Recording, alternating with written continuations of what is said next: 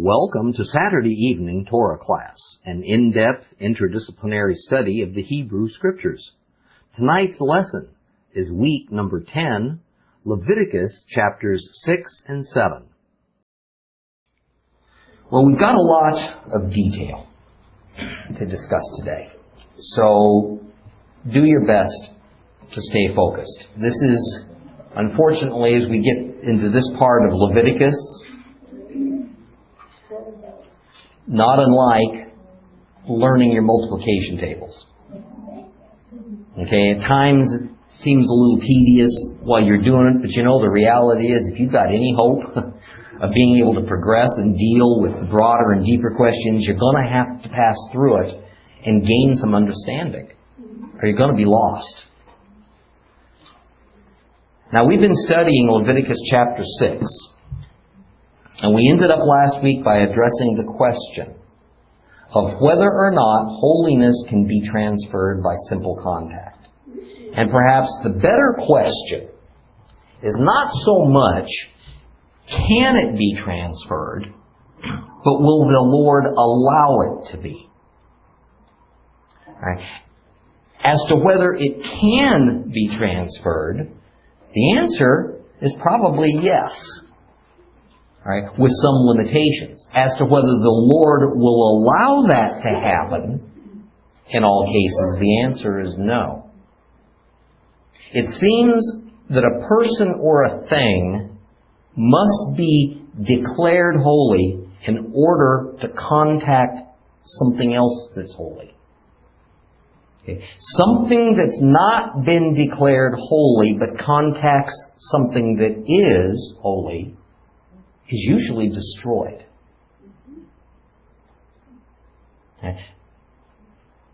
And I maintain that that is because of the danger that something that God had not authorized to be holy could accidentally attain it. The Lord simply will not allow that to happen. So carefully guarded is His holiness as the most precious commodity in existence. So I find myself persuaded by Baruch Levine's argument that the meaning being communicated in um, chapter 6, verse 11 of Leviticus is that, the, that only an authorized person who's in a state of holiness is permitted to touch anything that's holy. Now we're going to continue today in Leviticus chapter 6, starting with verse 12. Let's read chapter 6, verse 12, all the way to the end of that chapter.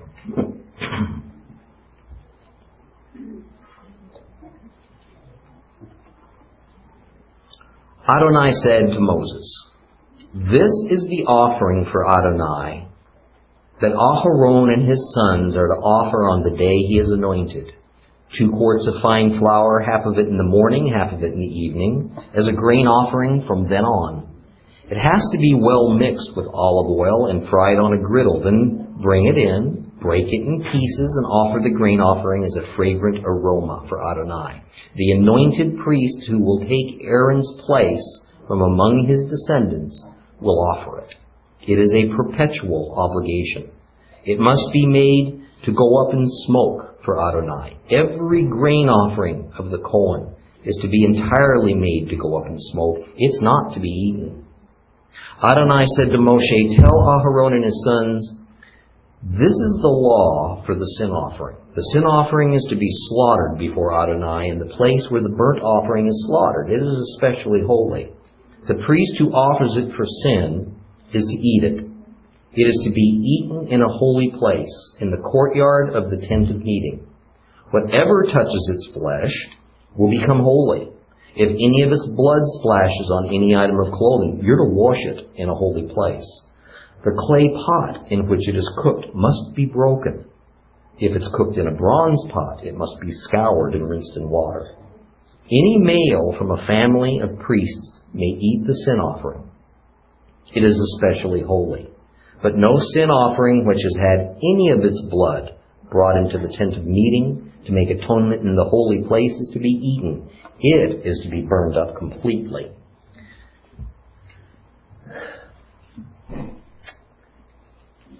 It says that what follows is about an offering. In Hebrew, korban, right, that the priests are to present. And as I explained in earlier lessons, only priests can present the sacrifices, and the only priestly family from among the Levites comes from Aaron. Right? His sons, their descendants. Now this verse is very often misunderstood. Okay.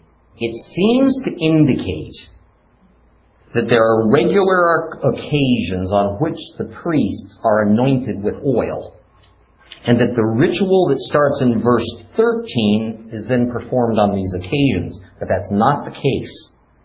Okay. Remember now, when these words in chapter 6 of Leviticus were first being spoken, it was early on in the Exodus from Egypt. And these are but continuing instructions on the construction of the wilderness tabernacle and the rites and the rituals and the laws and the commands that will operate within that tabernacle. In other words, what we're reading in chapter 6 was spoken well before the tabernacle was built and before Aaron and his sons were consecrated as Jehovah's priests.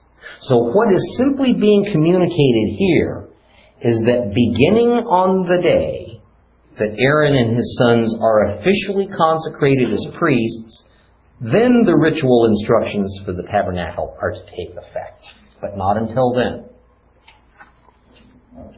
Now the instructions begin by designating the standard amount of flour, semolina, all right, that's to be used for the mincha sacrifice, and that is one tenth of an ephah, all right, about two quarts.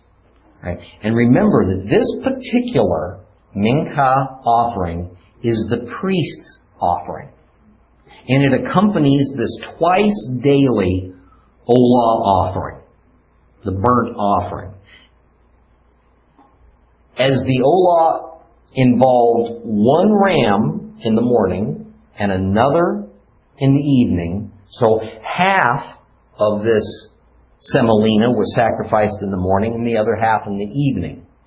Now, whereas some of the mincha offerings of the regular worshippers, brought by the regular worshippers, that could be eaten, none of the mincha offering offered by the priests could be eaten. It all had to be consumed by fire on the brazen altar. The general rule of thumb is that if it is a priest's offering, meaning laymen were nowhere involved in it, okay, then the entire offering brought is consumed by fire. There's nothing left. If it's an offering brought by laymen, even though of course it's always a priest, right, who winds up putting it onto the fire, right, then usually a majority portion of that offering can be eaten.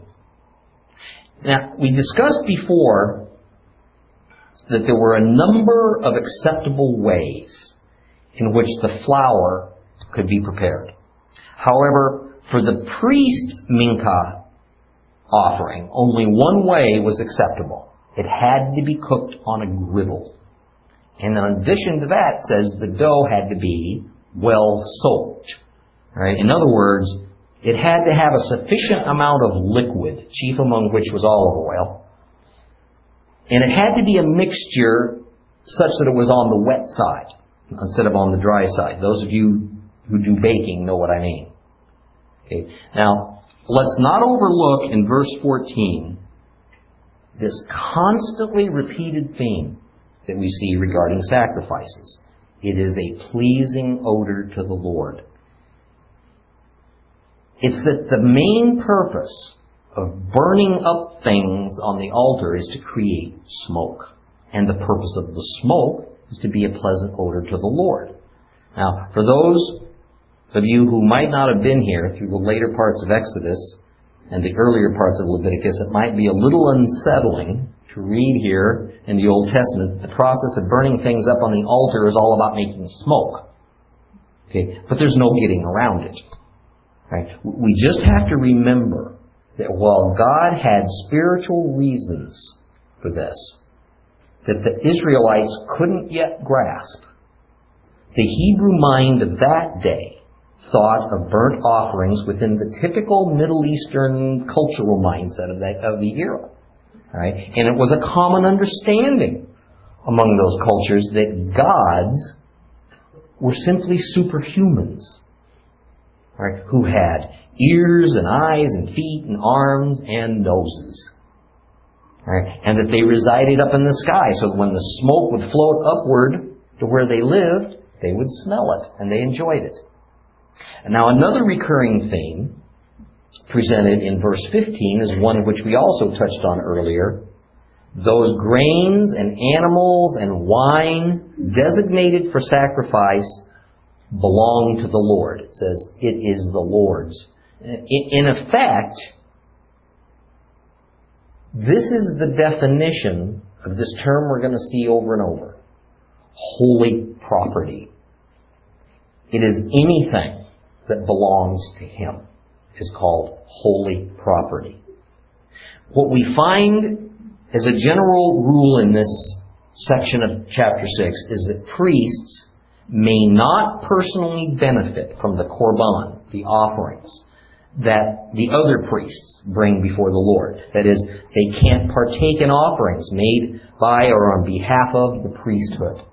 Rather, they can only benefit or partake of korban offered by the general population, the common worshippers. All right, now starting in verse 17. We move from the ritual of the mincha to the ritual of the hatat, which I have decided is better to refer to as the purification offering than the usual translation of sin offering, because that's a little misleading. Notice that the olah is a blood sacrifice, and then the mincha is a sacrifice of plant life. And now with the hata'at, we're back to a blood sacrifice again. Let's briefly discuss just a few details about this. To begin with, just as the animal for the olah is to be slaughtered on the north side of the altar, so is the hatat animal. And next we see that the priests are to eat of this sacrificial animal under the same rules as the regular hatat offering.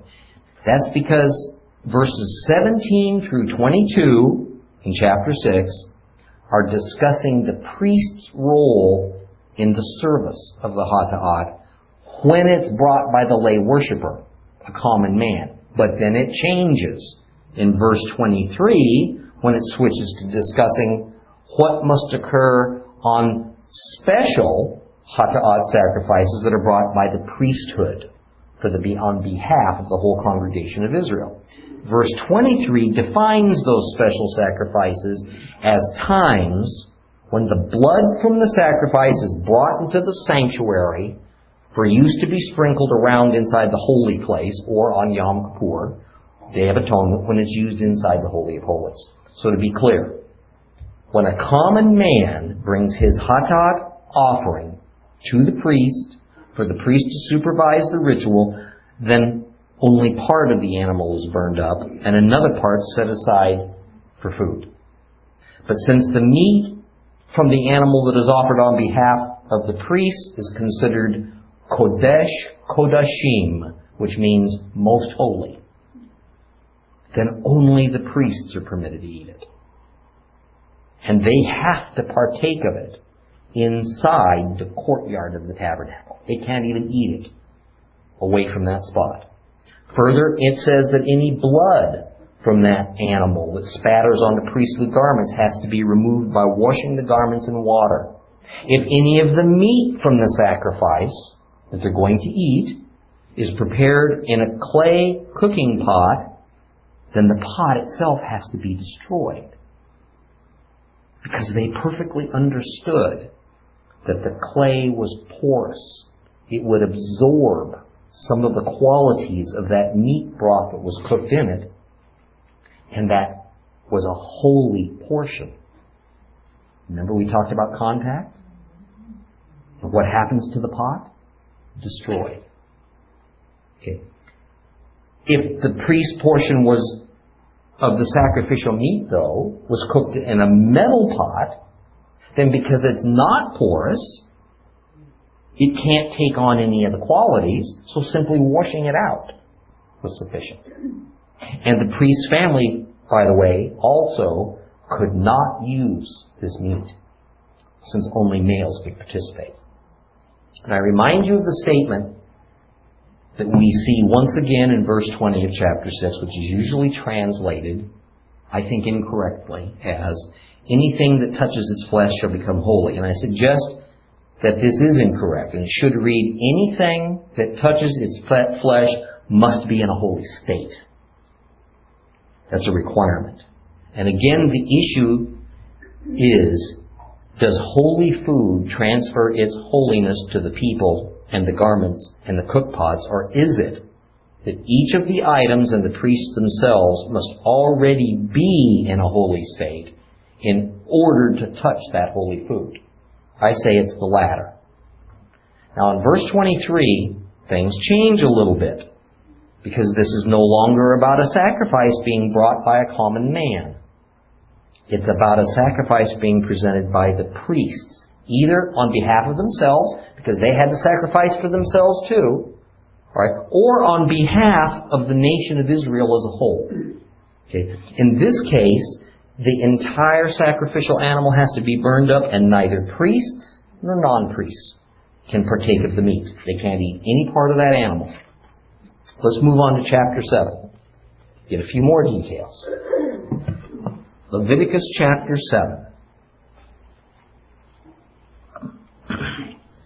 This is the law for the guilt offering. It is especially holy. They are to slaughter the guilt offering in the place where they slaughter the burnt offering. And its blood is to be splashed against all sides of the altar. He is to offer all its fat the fat tail, the fat covering the inner organs, the two kidneys, the fat on them near the flanks, and the covering of the liver, which he will remove with the kidneys. The Kohen will make them go up in smoke on the altar as an offering made by fire to Adonai. It is a guilt offering. Every male from a family of priests may eat it. It's to be eaten in a holy place because it is especially holy. The guilt offering is like the sin offering. The same law governs them. It will belong to the Kohen who uses it to make atonement. The Kohen who offers someone's burnt offering will possess the hide of the burnt offering which he has offered. Every grain offering baked in the oven, cooked in a pot, or fried on the griddle will belong to the priest who offers it. But every grain offering which is mixed with olive oil or is dry will belong to all the sons of Aaron equally. This is the law for sacrificing peace offerings offered to Adonai. If a person offers it for giving thanks, he's to offer it with the thanksgiving sacrifice of unleavened cakes mixed with olive oil, matzah spread with olive oil, and cakes made of fine flour mixed with olive oil and fried. With cakes of leavened bread, he is to present his offering together with the sacrifice of his peace offerings for giving thanks. From each kind of offering, he is to present one as a gift for Adonai. It will belong to the priest who splashes the blood of the peace offerings against the altar. The meat of the sacrifice of his peace offering for giving thanks is to be eaten on the day of his offering. He's not to leave any of it until morning. But if the sacrifice connected with his offering is for a vow, or it's a voluntary offering. Then, while it is to be eaten on the day he offers his sacrifice, what remains of it may be eaten the next day. However, what remains of the meat of the sacrifice on the third day is to be burned up completely. If any of the meat of the sacrifice of his peace offerings is eaten on the third day, the sacrifice will neither be accepted nor credited to the person offering it. Rather, it will have become a disgusting thing, and whoever eats it will bear the consequences of his wrongdoing. Meat which touches something unclean is not to be eaten, but burned up completely. As for the meat, everyone who is clean may eat it. But a person who is in a state of uncleanness, who eats any meat from the sacrifice of peace offerings made to Adonai, that person will be cut off from his people. Anyone who touches something unclean, whether the uncleanness be from a person, from an unclean animal, or from some other unclean, detestable thing, and then eats the meat from the sacrifice of peace offerings for Adonai, that person will be cut off from his people. Adonai said to Moses, Say to the people of Israel, You're not to eat the fat of bulls, sheep, or goats, the fat of animals that die of themselves, or are killed by wild animals, may be used for any other purpose, but under no circumstances are you to eat it. For whoever eats the fat of animals of the kind used in presenting an offering made by fire to Adonai, they will be cut off from his people. You're not to eat any kind of blood, whether from birds or animals, in any of your homes. Whoever eats any blood, they will be cut off from his people. Adonai said to Moses, Say to the people of Israel, a person who offers his sacrifice of peace offerings to Adonai is to bring part of his sacrifice of peace offerings as his offering for Adonai. He is to bring it with his own hands, the offerings for Adonai made by fire. He is to bring the breast with its fat. The breast is to be waved as a wave offering before Adonai. The priest is to make the fat go up smoke on the altar, but the breast will belong to Aaron and his descendants. You are to give the right thigh from your sacrifices of peace offerings to the priest as a contribution. The descendant of Aaron who offers the blood of the peace offerings is to have the right thigh as his share. For the breast that has been waved and the thigh that has been contributed, I have taken away from the people of Israel out of their sacrifices of peace offerings and given them to Aaron the priest and his descendants as their share forever from the people of Israel. On the day when Aaron and his sons were presented to Adonai in the office of a priest, this portion was set aside for him and his descendants from the offerings of Adonai made by fire. On the day they were anointed, Adonai ordered that this be given to them by the people of Israel. It is their share forever through all their generations. This is the law for the burnt offering, the grain offering, the sin offering, the guilt offering, the consecration offering, and the sacrifice of peace offerings, which Adonai ordered Moses on Mount Sinai on the day he ordered the people of Israel to present their offerings to Adonai in the Sinai desert. Okay. Details, lots of details. Recall now that chapter 7 is just a continuation of chapter 6. The entire context remains the same. Okay. Armed with that, let's continue with these priestly instructions for the next type of sacrifice the asham, or what I'm going to prefer to call the reparation offering, as opposed to what we read here and read in most other Bibles, it will say guilt offering. And in verse 7 of chapter 7, what we find is that the provisions for the asham, A-S-H-A-M, asham, the reparation offering, are identical to those of the hata'at offering. Now, how do I know this? Because it says so. Right? And we see that this is a Kodesh Kodashim, a most holy class of offering, because in verse 1 it says it's most holy. All right, which is that translation of Kodesh Kodashim. Now we're not going to spend a lot of time here because it's identical to what we just read about the Hatat. But just know that this is yet another kind of blood sacrifice. That is an animal slaughtered, and it has to occur, it says, at the same place is the olah, which is on the north side of the brazen altar. Okay. And as with the olah, it is the internal organ fat that's burned up on the altar. Okay. If it's not, I mean, if it's a sheep, then its fat tail is literally to be included. And the portions of meat that are left over, that's not put on the brazen altar, are to be given to the priests as their food, and they're required to eat that food within the grounds of the tabernacle. Now, verse 8 makes it clear that the valuable hide of the sacrificed animals not to be burned up on the altar. Instead, it's to be given to the priest. It becomes the sole property of the priest. What would they do with a hide? Sell it for money or barter it for something else. See, the idea here is that the priests of God are to be fully cared for by the whole congregation. That's the principle. Okay? And let me remind you that a modern day pastor is not the current equivalent of a priest. Two different things. Okay? That is not to say that modern day pastors shouldn't be supported. Alright? As that is most certainly addressed and called for in the New Testament. But the New Testament comparison for a pastor is as to a teacher of the word, not to a priest. Okay? Because a priest makes intercession. You don't need that. Okay? So, particularly in this class where we've kind of got a pretty good picture of what a rabbi does, a pastor and a rabbi are a better comparison than a pastor and a priest. You with me? Mm-hmm. Okay.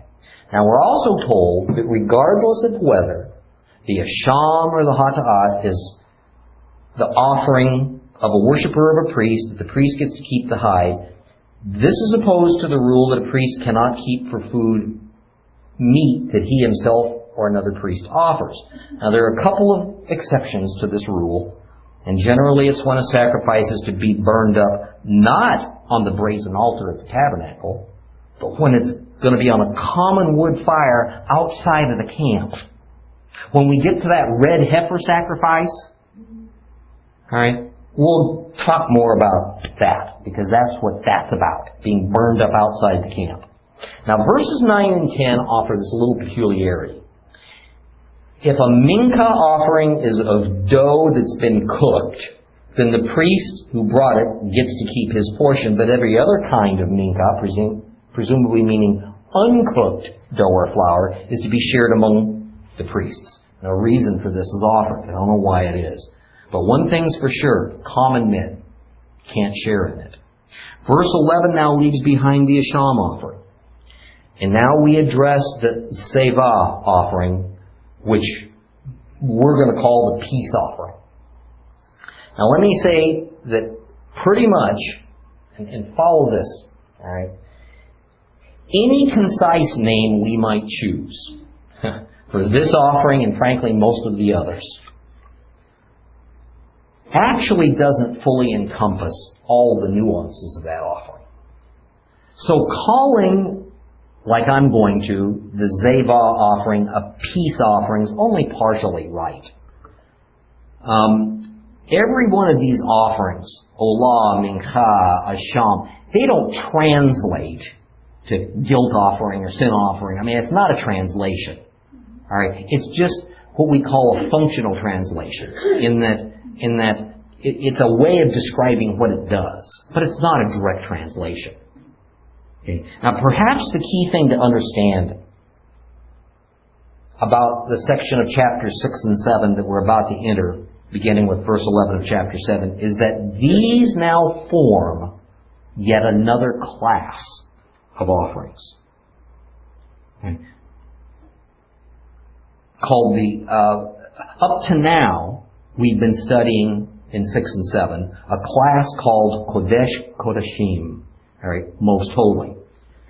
We are now about to start talking about a lesser class called Kodesh Kalim, alright, or offerings of lesser sanctity. Okay. It's not that these are offerings of no sanctity. They're just not as holy as the other ones. Okay? So, just as that front room of the tabernacle is called the holy place, and the back room is called the Holy of Holies, they have different degrees of holiness, so we have most holy offerings, and now we have simply holy offerings two levels of sanctity. And with the Kodesh Kalim offerings, it was permissible, therefore, for both the worshiper and the priest to eat of it. The worshiper outside of the tabernacle, the priest inside the tabernacle. Now, I don't want to get your head spinning, but you need to know that there were many different kinds of Zeva offerings. We're just going to look at two primary ones for a minute.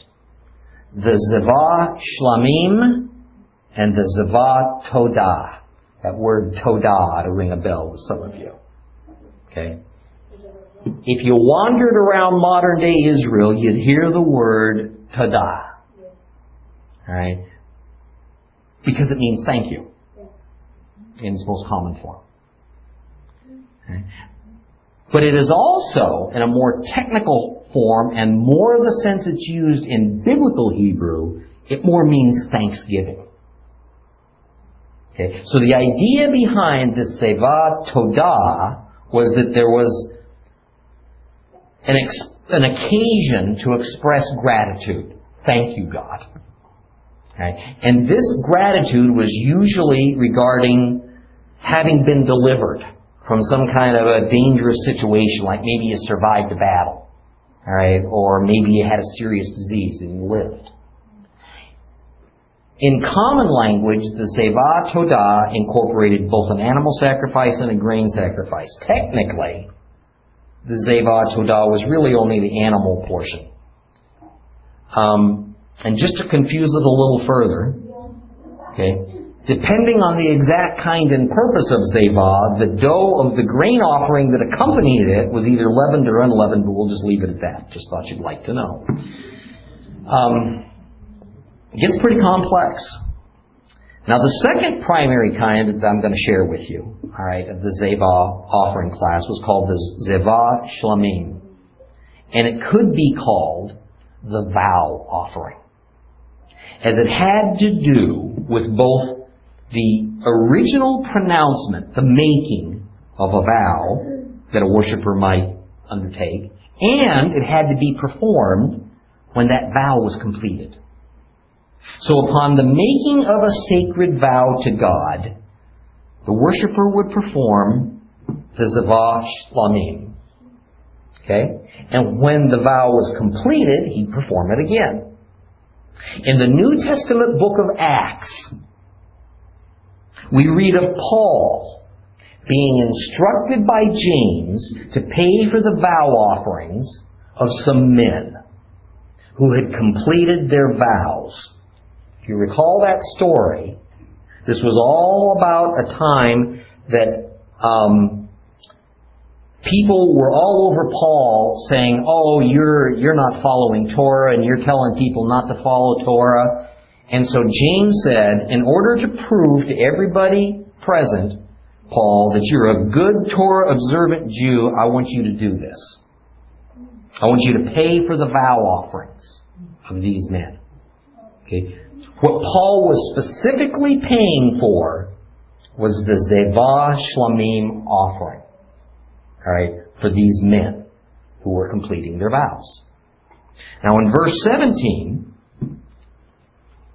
we begin to receive what are somewhat general rules of sacrificial procedures, even though for the moment they're in the context of the Zeva sacrifices. And it is that there's a certain amount of time that people are given to eat the meat from sacrificed animals, whether it was a priest or a non-priest who was doing the eating. And the general rule is you've got two days at maximum to eat the meat because at the start of the third day, anything that remains has to be destroyed by fire. In fact, the instructions are pretty onerous. It says, if somebody ate meat on the third day after it was sacrificed, the eating of the meat effectively negates the whole sacrifice. What had been credited to you is taken away. Never happened. Okay.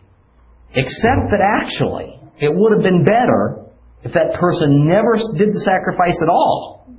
Because by breaking the law about eating it before the, uh, rather, uh, by that third day, that person's committed yet another sin. Because as of the third day, the meat's deemed ritually unclean, can't eat it. Since the shlamim could be handled by laymen, common worshippers, and the meat could be eaten by the worshippers pretty much anywhere outside the tabernacle, we get a further admonition that should that meat right, touch anything unclean, it should be gotten rid of. Shouldn't be eaten.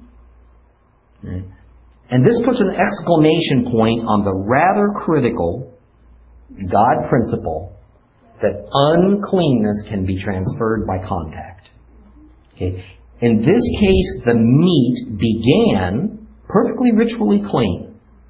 But should it contact something or someone who's in an unclean state, then the meat becomes infected with that uncleanness. So the principle in a word is this uncleanness is contagious. Further, as it states in verse 20, it's not just food that touching something unclean becomes infected with uncleanness. Should a worshiper become ritually impure, ritually unclean, same thing.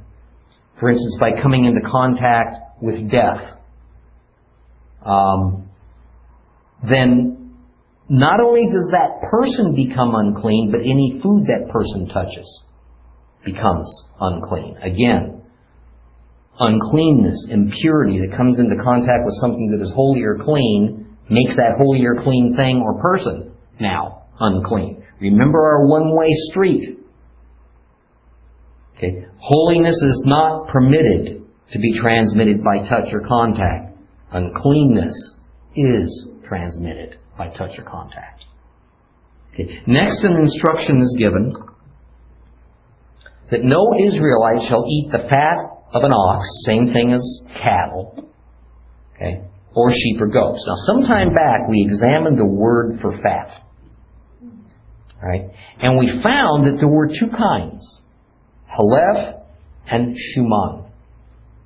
Okay, shuman was ordinary fat, the type we're familiar with, the type that's that's under the skin of an animal.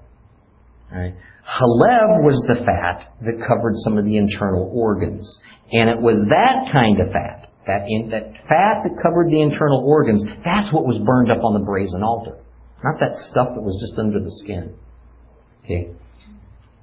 It was this kind of fat, the halev, the organ fat, that was off limits. Verse 23 is not talking about shuman, alright, ordinary meat fat. So the idea is that this halev type of fatty portions of the sacrifice can never be eaten by anybody. Okay? Not priests, not laymen. However, this was also, in short time, extended to the prohibition of eating halev fat even if the animal hadn't been offered for sacrifice. In other words, it was off limits even during the time when you could kill an animal for food. You still couldn't eat that kind of fat. It was off limits. Okay. Now, verse 26 lays down the law that no blood can be eaten by Israelites. What this meant was that blood drained from an animal couldn't be made into some kind of food. Right? Nor could the blood be an ingredient in cooking, nor could it be gathered and simply drank. Okay. And by the way, the drinking of animal blood is still relatively common in this world. Right? And um, generally outside of Western culture, of course. But it also meant something else interesting. It meant that the meat had to be well drained of its blood before they ate it. And covering it in salt, which is a natural absorbent, helped to remove the residual blood within the various cuts of meat that both the priests and the laymen could cook and eat. Remember the New Testament admonition that waste salt was only fit to be trodden upon. Remember this? Right? The salt was thrown away. What this was referring to was salt that had been used to soak up the blood all right, that residual blood, and then it was discarded by the hundreds of pounds at a time, and then it would be scattered on the paths and the roadways because what does salt do to soil? It poisons it. All right, so it keeps it keeps the, the, the, pathways clear of plants growing up on it. Okay, it's just that simple. All right, salt is fit, and fit only to be trodden upon means it had been used to absorb the blood of sacrifices. That's what it was about. Okay, now let me remind you. Yeah, this stuff kind of comes into play later on, doesn't it? Now let me remind you that there was one primary reason that blood was never to be consumed by a man. Okay? It's because blood had been set aside as the one and only medium to obtain atonement. And therefore it couldn't be used for any other purpose. Blood was and remains the only means of atonement that God will accept because it's the one and only means of atonement He has ordained. That's it. Okay. And upon the advent of our Lord Yeshua, the sacrificial system that we're studying in Leviticus transformed, whereby it still required blood for atonement, but it was only His perfect blood that could atone. The blood of bulls and goats lost their efficacy to atone for sin, never to return. That is, just as God specifically ordained certain animals' blood to be spilled for each type and class of atonement upon Jesus' death and resurrection, God ordained that animal blood was no longer acceptable for atonement.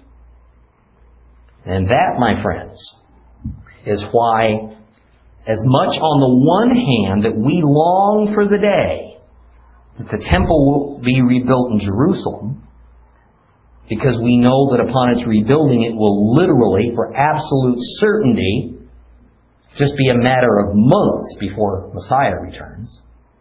Okay. On the other hand, the rebuilding of the temple for the purpose of sacrifice to achieve forgiveness of sins is pointless. Okay. Yet we also find in God's Word that when the temple is rebuilt, that sacrificing will begin anew. And interestingly, we don't find the Bible condemning this action or even speaking of it negatively.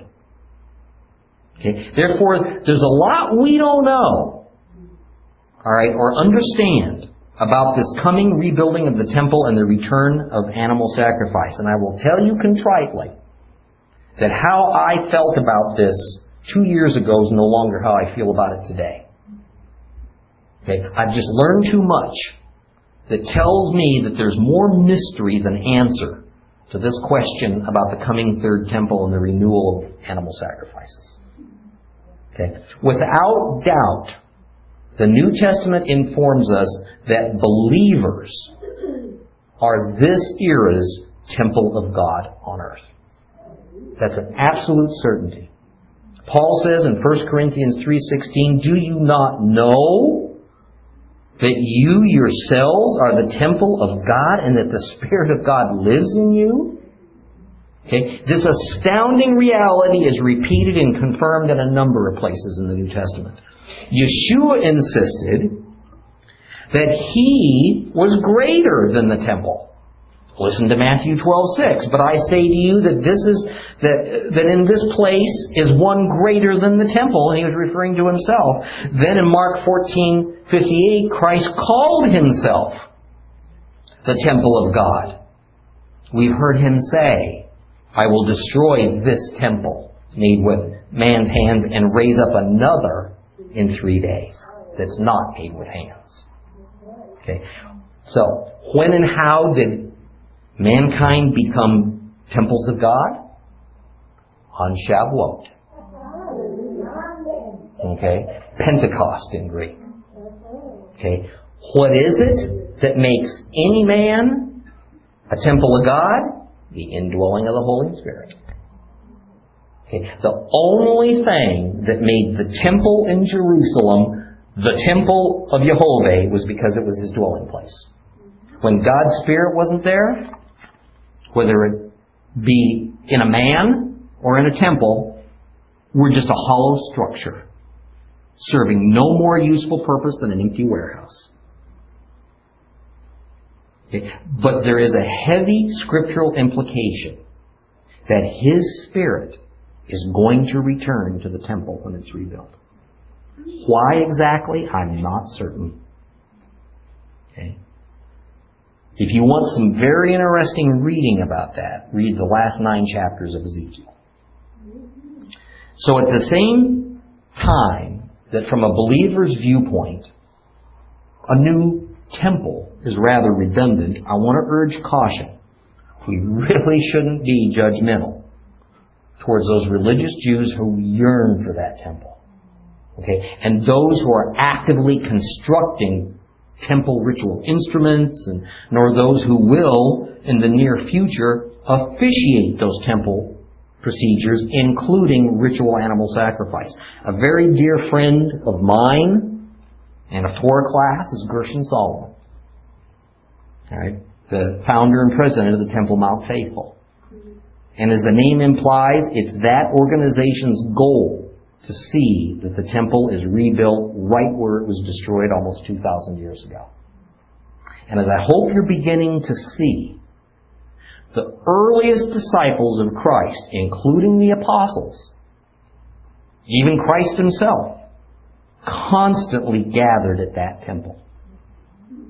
Okay. Long after Yeshua's death, we'll find Paul participating in temple worship in animal sacrifices. The early believers, of course, still went to the temple after Jesus' death and performed all the traditional temple ceremonies. Listen to Acts 2 44 to 46. It says this.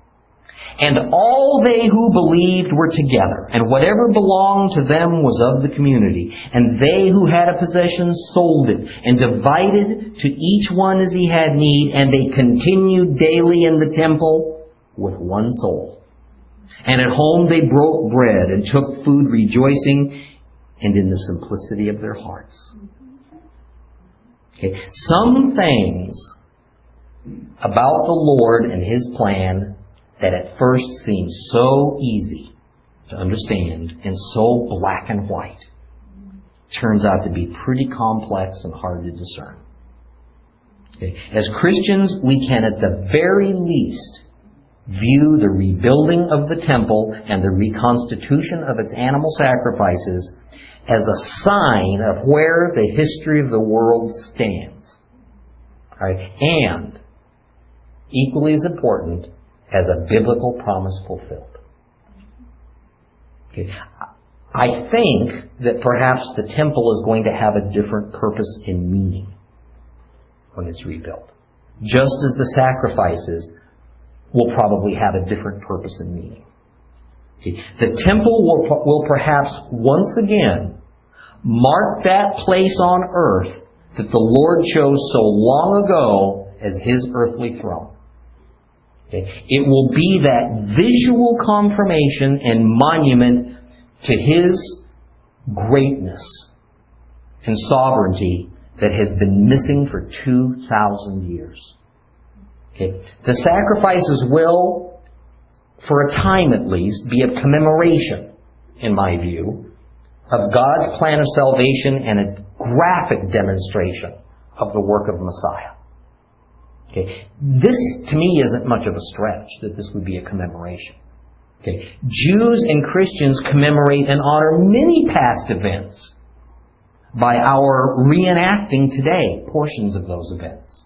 That's what we tend to do. Okay. For all we know, the reordination of the new temple and the rekindling of that brazen altar fire, followed by a parade of bulls and rams and sheep and goats up to that altar will be the thing that impacts God's chosen people in such a way that they finally get it. Yeshua of Nazareth really did fulfill all of this. Okay. Well, back to the matter at hand. The end of verse 26 includes the phrase, in any of your settlements. That is, the consumption of blood must not happen in any of your settlements, any Israeli settlement. Now, why would the Bible add these words that seem to be redundant? Okay, where, else would Jehovah be talking about except an Israelite settlement? Okay, the idea being expressed here is that this law about not eating blood is to be obeyed not only inside the tabernacle grounds, but even outside the camp. Okay. Many of the ritual laws you see that we've encountered so far apply only to the tabernacle area. But this law about blood eating, along with some others, applies in all circumstances wherever a Hebrew lives. Okay. In modern lingo, this simply says you don't eat blood anytime, anywhere, for whatever reason. That's the deal. Okay. Now, while all of chapter 6 and the first part of chapter 7 of Leviticus were primarily aimed at the priesthood, verse 29 of chapter 7 is specifically directed at the people of Israel, the lay worshippers. And it is concerning the Zeva Shlamim offering. And the regulation that is commanded is that the worshiper must present the Zeva Shlamim sacrificial offering himself with his own hands. But what presenting means is not that he lays that animal on the brazen altar. Because that's always a task that only a priest may perform. Rather, it's that the worshiper brings his animal, he lifts that animal up into the air, and he makes a waving motion. Like this, presenting it to the Lord. In Hebrew, this is called tenufah, literally presentation. So we get this picture of a common man bringing his animal, to the tabernacle. It's slaughtered, and whatever part is going to be burned up on that sacrificial altar is presented to Jehovah by the worshiper by waving it. Then it's turned over to the priest who lays it on the brazen altar and it's burned up to smoke and ashes. And by the way, we tend to call this a wave offering. And it doesn't mean, hi God, Okay? It's the sacrifice you're holding out. Now, last week we discussed that there were two primary classes of offerings Kodesh Kodeshim, most holy, Kodesh Kalim, are the offerings of lesser sanctity. The most holy offerings don't permit, don't permit much participation by the lay worshiper, but the offerings of lesser sanctity, Kodesh Kalim, usually did have significant participation by the one, the lay person bringing the offering. Obviously, the Zeva Shlamim was a Kodesh Kalim class of offering since the worshiper presented the offering himself to God. Now, verses 34 and 35 reinforce a couple of general rules we've already discussed. In verse 34, it says that Jehovah has taken the meat of the Zeva shlamim offering, and he has given it to the priests. Okay, that is, the rule is that when something is brought to be sacrificed, it immediately becomes God's. It's His holy property. And it is His decision to turn some of that property that belongs to Him over to the priests. The part that He doesn't give to people for food is what gets burned up. And that's His. Okay. Notice that at the end of verse 35, right, that it explains that what has just been instructed is to take place after Aaron and his sons have been consecrated into a priesthood. Okay. That hasn't happened yet. Right. So Leviticus chapters 1 through 7, when we just now completed 7, are talking about something that is going to happen. It hasn't happened yet. Okay? Even at the end of chapter 7, the wilderness tabernacle is still not yet constructed. God is just preparing Israel for what is about to come. What's about to come, we'll visit in chapter 8 next week.